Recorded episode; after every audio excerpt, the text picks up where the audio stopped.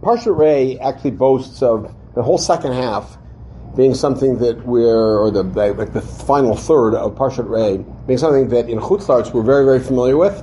It's an interesting anomaly in Eretz Yisrael, not at all. Because the, the last third of Parshat Re'eh, uh, which is from the middle of Perek Yud Daled till the end of the Parsha, is something that is read in Chutz La'aretz on the eighth day of Pesach. Um, it's read in the shortened form if it's during the week, but like the last two years when it was on Shabbat, we had the longer form, Aser Ta'aser. It's read on the second day of Shavuot. Again, same thing, the short form during the week, but on when second day Shavuot on Shabbat, the longer form. And the longer form is always read on Shmini Atzeret. Um, in, in Eretz Yisrael, we never read it, except for in Parshat Re'eh, because the seventh day of Pesach is it, B'Shalach. Shavuot's one day, B'Chodesh HaShlishi, and Shmini Atzeret is V'zot HaBrachat, Simchas Torah. Right? So, it's it's one of these kind of curious pieces. Um, but I want to take a look at a passage that is before it, although it may have some impact on it. Re'eh is, as, we, as I presented last year, two years ago really, is um, the development, Moshe Rabbeinu's um, uh, expounding and expansion on the Aseret HaDibrot. And we saw that like the beginning of, of, of Va'etchanan and Ekev, are focused around the Dibrot of Anochi and Lo Yelacha, because they focus on Avodah Zarah. The beginning of Re'eh continues that, and then it moves on to Shem Hashem. Because Lo Tisat Shem Hashem, that's not enough. Moshe Rabbeinu explains, there's also the Makom Ha'Shevchar Hashem, the Shaken Shmosham, and the two issues kind of bleed over. Avodah Zarah and Kvod Shem Hashem continue to sort of interact. We have all these halachot of a Navi for Avodah Zarah and a Mesit to Avodah Zarah and a Nidachat. And then subsequently, the end of the parsha, the part that we're familiar with, really is, in a sense, an expansion on the Dibra about Shabbat because it goes through the seasons. And the idea of Shemitah and the idea of a Shabbat for Avadim, they work six years, on the seventh year they go free, and then the Regalim. In the middle, we have this section that you have on the handout as section Aleph which is um, actually in the way we divide it up, it's one whole aliyah, it's the fourth aliyah. And it begins, Banima Nima Temla the lo titkoredu kadosh. And then there's a list of, that's very familiar to us, a list of those animals, fish, and birds that we're allowed to or not allowed to eat, depending on what the nature of the list is, which is familiar to us because we heard it already in Parshat Shmini. Kinda, sorta, not exactly.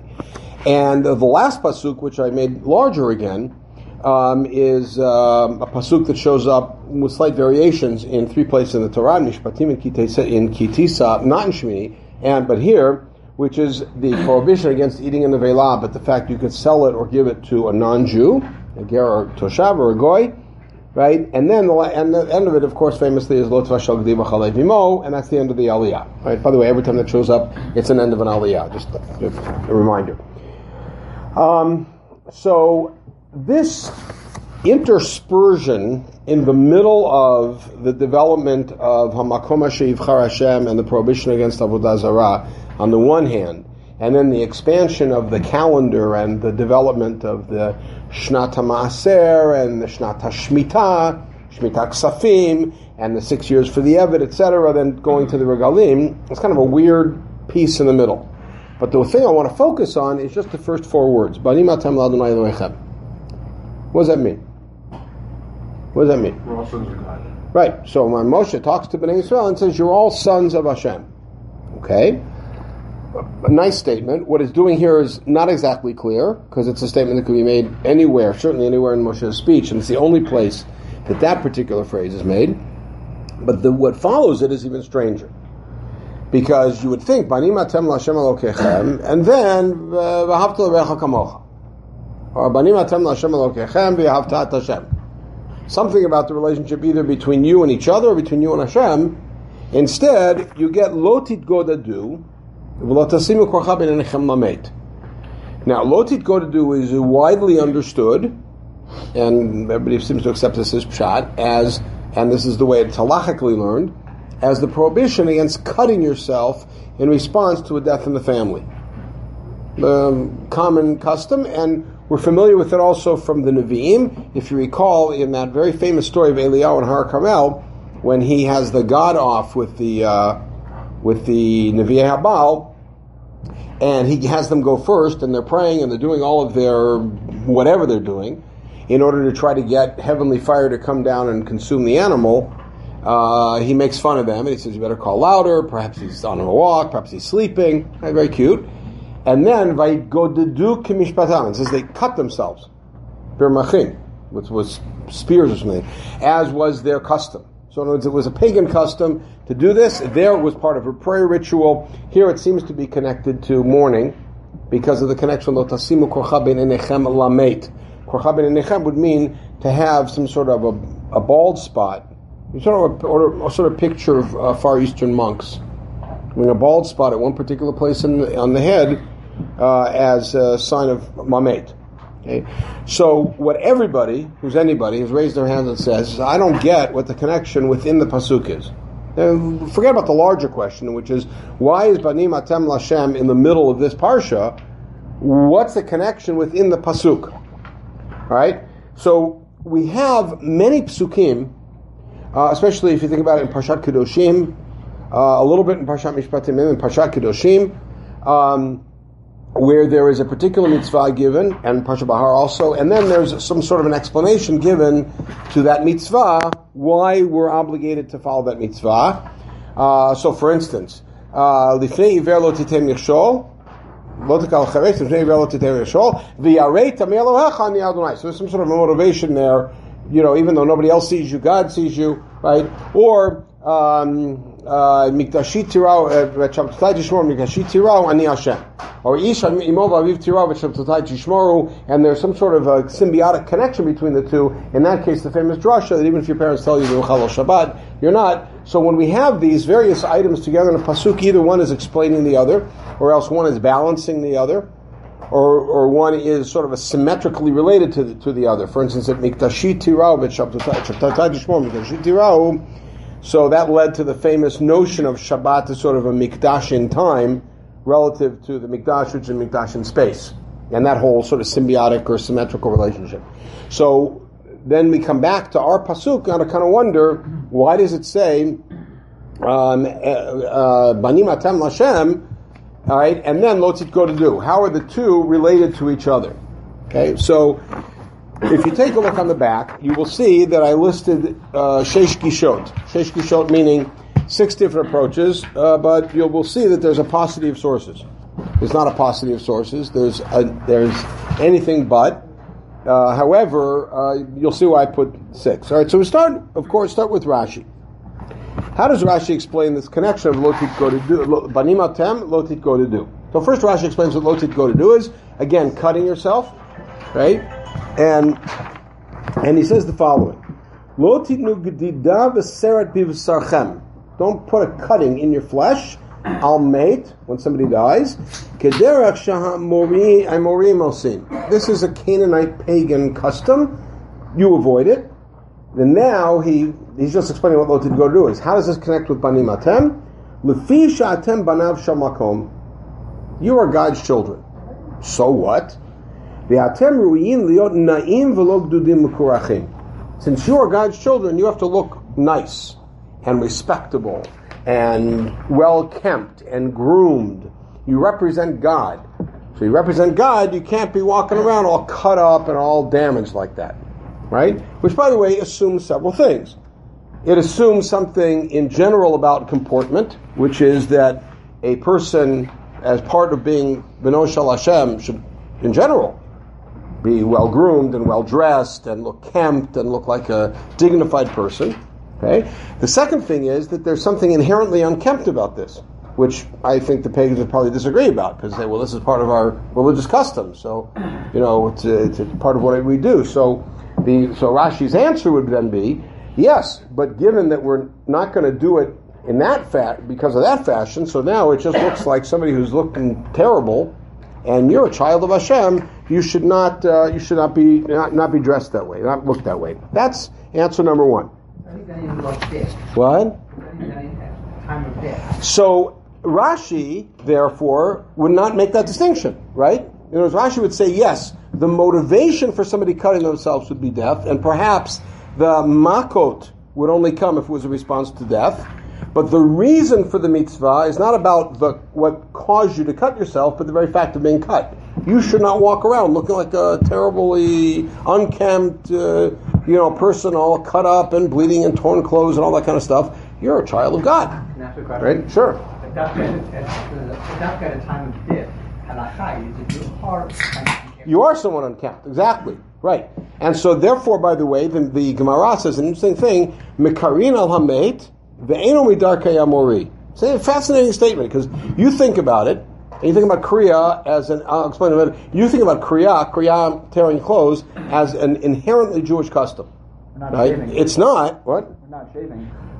Well, yeah, but I'm talking about the, the, the Kriya. You have to remember, shaving also is a very different thing today. I mean, we still don't shave, but it's a very different thing today than in the society in which people shave typically once a week.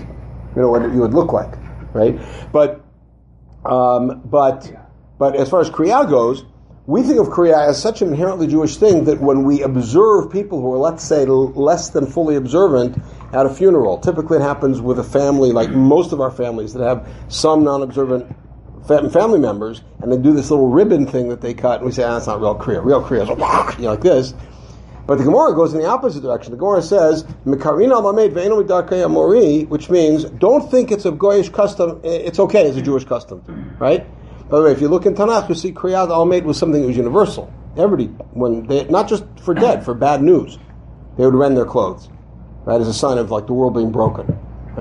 Um, yeah, Jason. So I read, unless you said the marking on your on your is yeah. connected to this look of uh, dignity. Um, it could be. Rashi's take on it is of dignity, which means, by the way, again, that Rashi, although may have to say halachically that the that the makot you would get for violating the law in the Torah would only be al hamet. That's a discussion in Masechet Makot, but that the problem is a problem that exists at any time, the way he's describing it.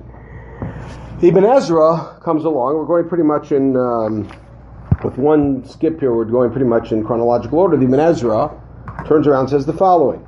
Uh, the Tam Bani, look on the second line. Achar shetedu shatem bani. A fascinating statement. But I want you to notice that everybody here is concerned with the following. What is the connection between Bani Matem and Lotid Godadu?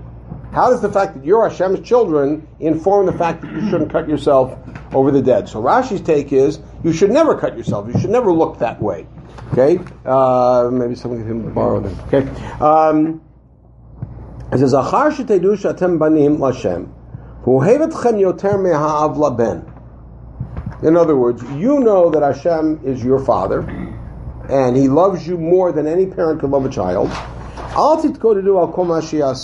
Now, al now means death is the extreme, but on anything. In other words, don't get too worked up about anything bad that happens. Now, there's something very consoling about this, and something that seems a little bit harsh about this. But here's the whole statement. He call asher yaseh tofu.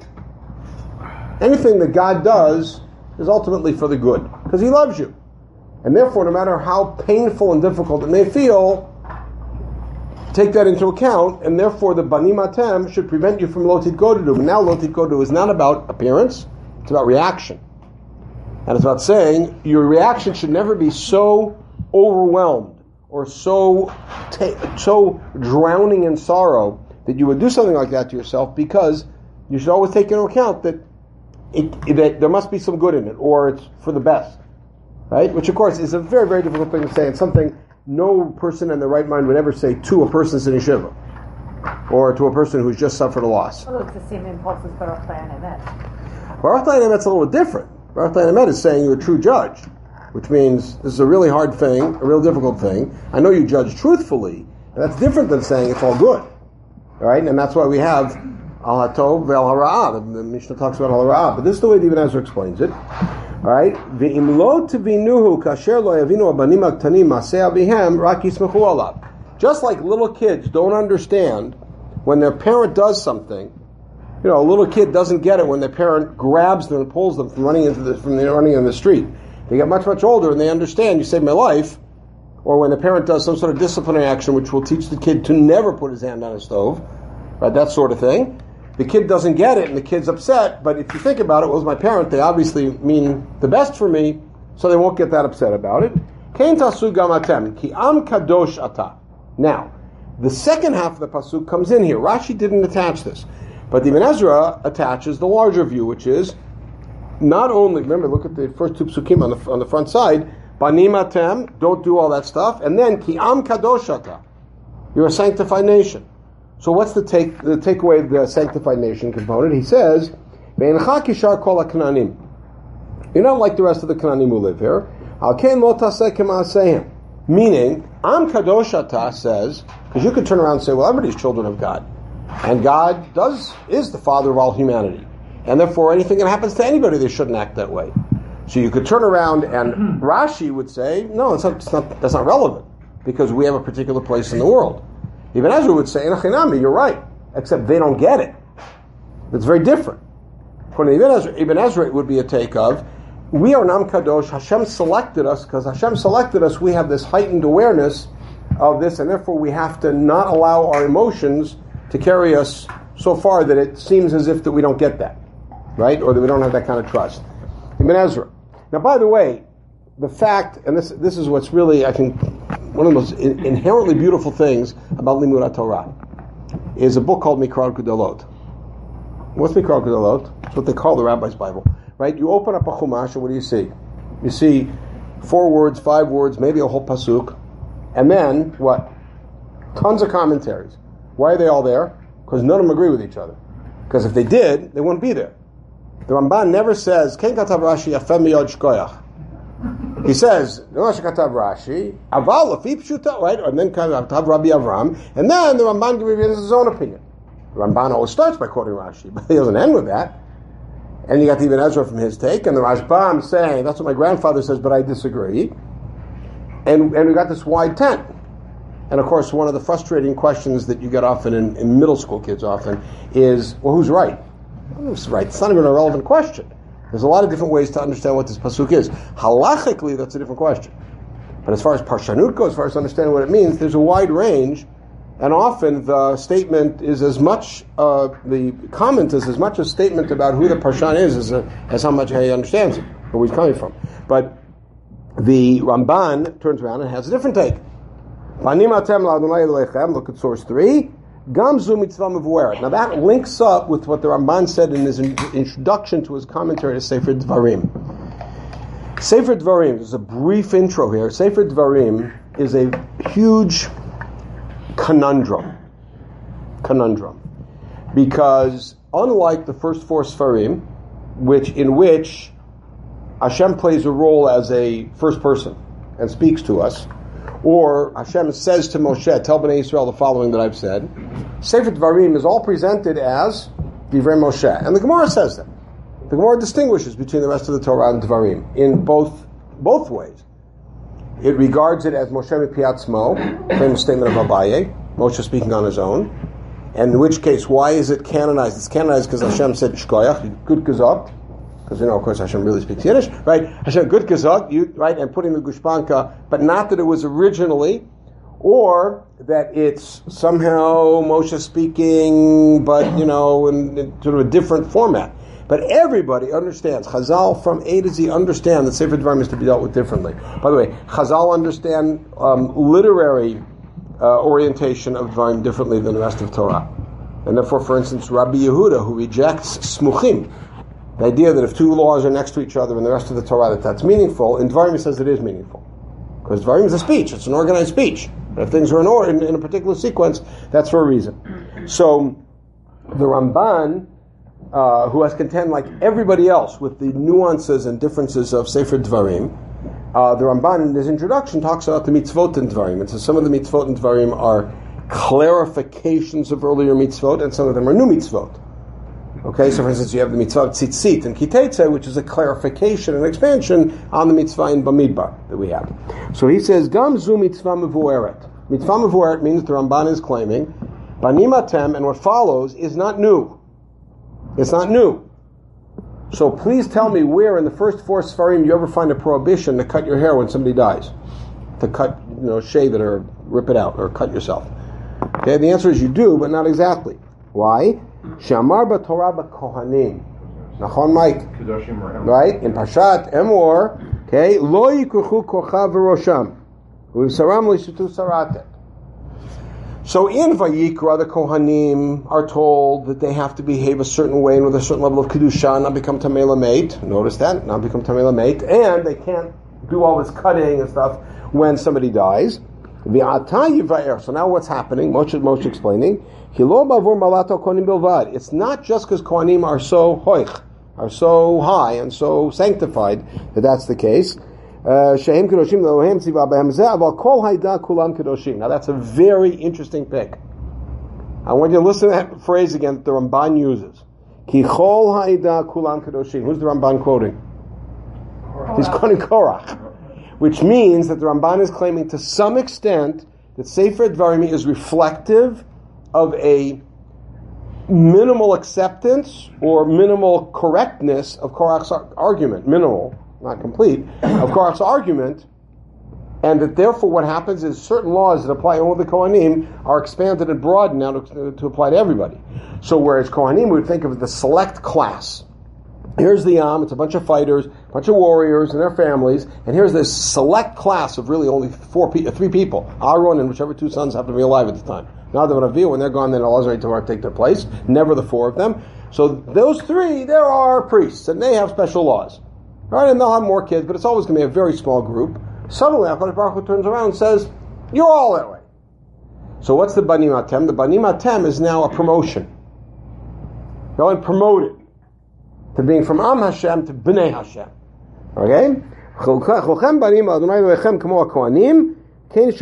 mitzvah hazot. So the Ramban does not connect it with fine grooming that is appropriate for a child of Hashem. The Ramban does not connect it with your attitude towards loss, which is the Ibn Ezra, but rather he makes it a very straightforward statement, which is that you're basically, we're, the Torah is expanding the laws of the Kohanim to all of Bnei Israel now. Which, by the way, just going back to Korach for one minute, Parshat Korach is immediately after Shlach. What's the very last thing in Parshat Shlach? Parshat Tzitzit, right? Now, you're you're a member of Bnei Israel, and you hear that everybody's supposed to put tzitzit on their garments. Tzitzit. You ever hear that word before? If you're in the midbar, you certainly have, because you heard that there's one person by the name of Aaron who's going to wear a tzitz. So Korach's argument makes a lot of sense. Kol Heidah Kol Am Kadoshim. Baruch just gave us a mitzvah where everybody's a Kohen Gadol. And that's the famous Tanchuma about Korach and his Edah with the tzitzit. You know, they all came out with Beget Shekol Tchelet and challenged Moshe. That's the, it's part of the tie-in. Sorry for the pun. It was deliberate. Okay. Um, Sforno. Rabbeinu Sforno. Right, 15th century Livorno. Lo to do. He says something which is sounds like the Ibn Ezra, but it's different. He says something that sounds like the Ibn Ezra. Watch what he says. She'ein ra'ui laharot tachlit ha'da'aga v'hatzar al ha'karov ha'meit Shinishar karov nichbad. When you think about what that means, what is kriya? Kriya is symbolic of terrible loss. now, many people around the table, like myself, have torn kriya in the past. Right? I've torn kriya th- uh, four times. Brother died, my father died, my mother died, my rabbi died. now, what kind of kriya is it? Well, the reality is that if you have a relative who's perhaps fairly distant, or perhaps was very old and had been sick for a long time. The Kriya is very different than the Kriya for a parent you've been taking care of day in, day out. Or Kriya for somebody who tragically is killed below eight, you know, uh, in, in tragic service. It's a very different kind of Kriya. In one sense, the Kriya is sort of like a sense of finality. In other, it's a sense of destruction of everything. My whole world's been destroyed. Sforno was talking about that. He says it's inappropriate to demonstrate and act out as if my entire world has been destroyed when I have a greater relative still alive. Listen what he says. Malal v'tikva tov lefichach atem banim l'Hashem shu avichem kayam la'ad ein ra'ish tidagu v'tileglu tachlit ad shu hashum meit. You should never be totally overwhelmed. This is probably the word he, he means. He would say in English. Overwhelmed by sadness and by and by sense of tragedy with the loss of one of the one of your loved ones when the biggest loved one is here forever. Right? Which again is similar to the event, but it's not the same Because here he's talking about that particular relationship. Not that I trust that whatever God does is for the good, but the fact is, I'm not all alone. I'm not all alone. Um, and then he continues, ולא תשימו כוחה ביניכם למת כי עם קדוש אתה, וגם כן אין להצטער מאוד בשביל נזק המגיע למת במיתתו. And notice he says, you should also not feel too sad for what the mate is undergoing. Ki am kadoshata. What does that mean? Mizuman l'chayei olam haba.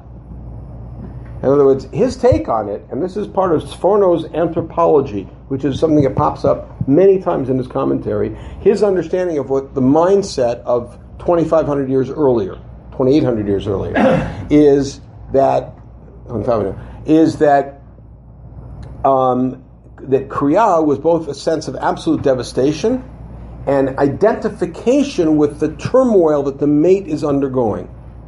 So he says, absolute devastation you don't have because God's still here. God's here forever. And and identification with the turmoil that the mate is undergoing, I'm Kadoshata. And if you're an Am Kadosh, that means you got an Olam Haba. That means your mate is going to Olam Haba. And you don't need to feel that sort of devastation, which by the way, within our literature, there's a whole range of different opinions about how that plays out. Uh, the famous uh, Rabbeinu Tam, not to eat not to drink water then, because that's when the Metim are getting their last bit of water before they go back to Ganem for the week. It's a lot of very interesting, interesting material, but he takes a different take.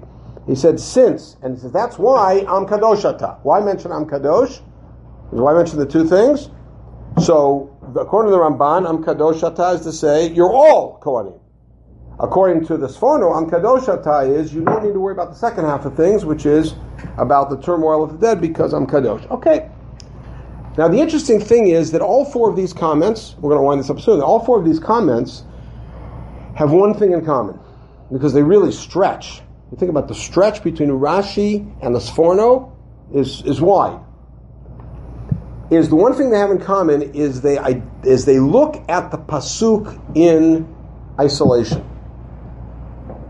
Now, I raised the question before what's this whole parsha doing here at all? In other words, you want to explain why Banim Atam Lashem leads to Lo Titkodu, fine. But then you got a bigger problem, which is what's this whole parsha doing here? Comes along the Chizkuni, that's why I put him last, even though he's actually earlier than the Sforno. The Chizkuni, uh, ben Manoach in Provence in the 13th century, says the following thing. And he puts it in connection to the parsha. Take, turn, turn back and take a look at Parsha Bet. Parsha Bet immediately precedes our Parsha. What's Parsha Bet about? So it's a good trivia quiz. It's one of the three halachot in the Torah that, at least according to one opinion in Chazal, never happened and never will happen. What's the most famous thing that lo hayav lo nivra v'lo atid liot ben sarmora? That's one opinion. Then Rabbi Yochanan says, "I sat on his grave." What? Irani dachat and bayit menuga. Rabbi Lezer and bayit menuga. They sarat in the house. So Irani dachat was an opinion in Masachet Sanhedrin whether it ever happened, but the parsha of Irani Dachat involves really wiping out an entire town.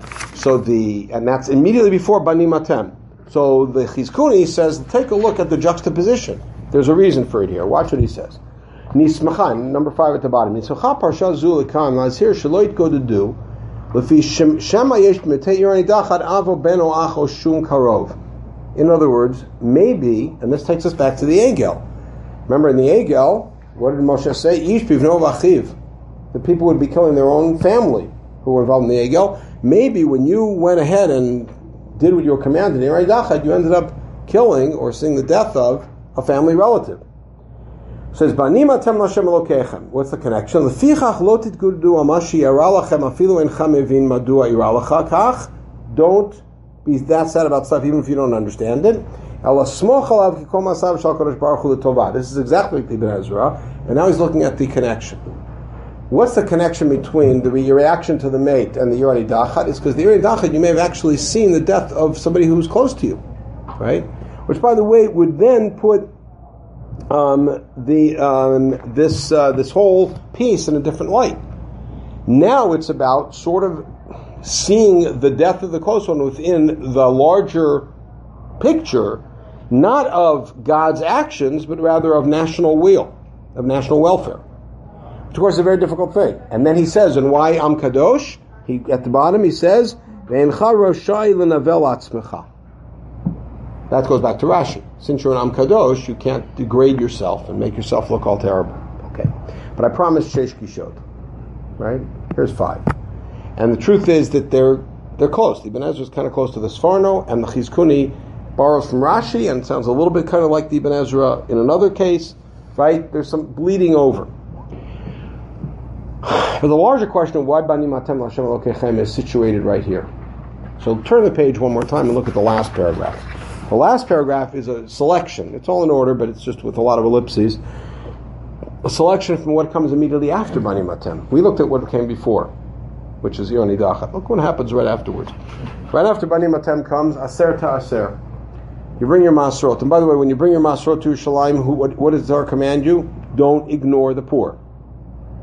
Don't ignore. And who are the famous four poor all throughout the Dvarim? They make their starring appearance in Parshat Re'eh many times. Hayatom, Almana, Hager, V'Halevi. People who just don't have land, they don't have wherewithal. So when you come to Yerushalayim to celebrate the Makom Hashem, the place that Hashem chooses, to celebrate with the bounty that God blessed you with, make sure to include the Levi. Don't leave them alone. What's the next parsha? Take a look here in, in Gimel. After three years, you have to bring out all of your masrot. And you have to give it to whom? The Ger, the Yatom, the Almanah, and the Levi. Good. What's next? Every seven years you have Shmitat Ksafim. And what's the concern when Shmitat Ksafim is going to happen? Therefore, you may not want to do what? Lend money to the poor because you're afraid going to get canceled. Penya That's the pasuk that, of course, led to Hillel's famous Prozbul. And then what happens next? What's the next parsha? And by the way, this is in sequence. What's the next parsha? The next parsha is the parsha of Eved Ivri. You have an Eved who comes to work for you. You have to let him go. Evan, I don't let him go after seven years. You have to send him away with a big tip. And it's something to get started with right? You have to you have to en- enable him to get started on his own. What do all these things have in common? They have one thing in common, and that is you got to take care of each other. And the, those among you who are fortunate and blessed have an obligation to take care of the ones who are not fortunate and have not been blessed. So whether it's the Levi who has to be taken care of when you come to the place that Hashem chooses and you give him from your Asrot, whether it is Maser Ani that's given in the third year and the sixth year, whether it is lending money to somebody who needs it, or whether it's even an Eved Ivri who's going to descend into this low position, you have to honor him, Tov lo imach, you have to treat him like an equal in your own house, and then when he leaves, and you have to make sure he doesn't stay more than six years, take a look at your Miao Lamadal to see what happens when you do, and then you send him away, you have to give him lots of stuff and lots of gift. And Mishneh Sechar Sachir, understand he worked double hard for you. Whatever Mishneh Sechar Sachir may mean. Right? Lots of different approaches. So maybe Banim Atem is actually a caption for this whole section, which is what is, and many of us are parents, what is the greatest nachat that we get? The greatest nachat we get. You may be scratching your heads for a second, I'll say it, and then you'll nod your head. When our kids play nice together, or put it in a bigger fashion, when our kids take care of each other. And it becomes, when you get older and your kids become adults, it becomes a bigger issue because when one of them, let's say, is fallen on hard times, the other one, it's such a tremendous thing. But even when you see younger kids and they're together and they squabble and they squabble, but the minute that one of them fall, the other one's there to pick them up. One of the be- beautiful pictures that I have is hiking and watching my kids at a distance, arm in arm. It's like, and what's the biggest sorrow? The biggest sorrow for a parent, above anything else, is see their kids not getting along. It's a terrible thing. So, banim atem Elokechem. So, what does Hakadosh Baruch Hu wants from you? Take care of each other. You're all brothers. You're all my sons. you're all brothers. Brothers and sisters, take care of each other. Worry about each other. The ones who are less fortunate, make sure to support them and bring them up. And then the Shalosh Regalim comes in because what are the Shalosh Regalim all premised on? God gives you lots of produce. You come and celebrate with Him. Make sure to include the poor in it. Make sure to include the disenfranchised. But understand that all of that blessing is because you're my family, and therefore my family, got to take care of each other. It's all tied in together. So the Lo Titgodedu sort of becomes the springboard for this whole discussion. Is you're a sanctified nation, you should behave like dignified people, Rashi. You should trust that you have this relationship with HaKadosh Baruch Hu, Ibn Ezra. You should understand that no matter what happens, you still have that Sforno. Right? And you should make sure the longer picture is not just what it tells you not to do, which is not to act in a degrading way and not to lose it as if the whole world's crumbled around you when you have HaKadosh Baruch Hu, but don't forget you also have, you also have the rest of Klal Yisrael. You also have the rest of Klal Yisrael, which, by the way, is something that plays out in a beautiful way when we are Menachem Avel. I'm going from here to the valley because uh, Ruthie Teichman just came back this morning. She's sitting for one day. So, uh, what do we say when you Menachem Avel? Her sister passed away. Well, what do we say when Menachem Avel? What do we say?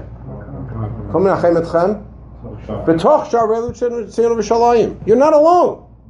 On the one hand, we're coming to your house because right now you're feeling the devastation. On the other hand, you're not alone. We're all mourners. We're all mourners for Yerushalayim, and we're now a- asking that HaKadosh Baruch Hu has comforted us, will comfort you. And so, Banim Atem, Lo Titgodedu, I'm going to add a sixth point.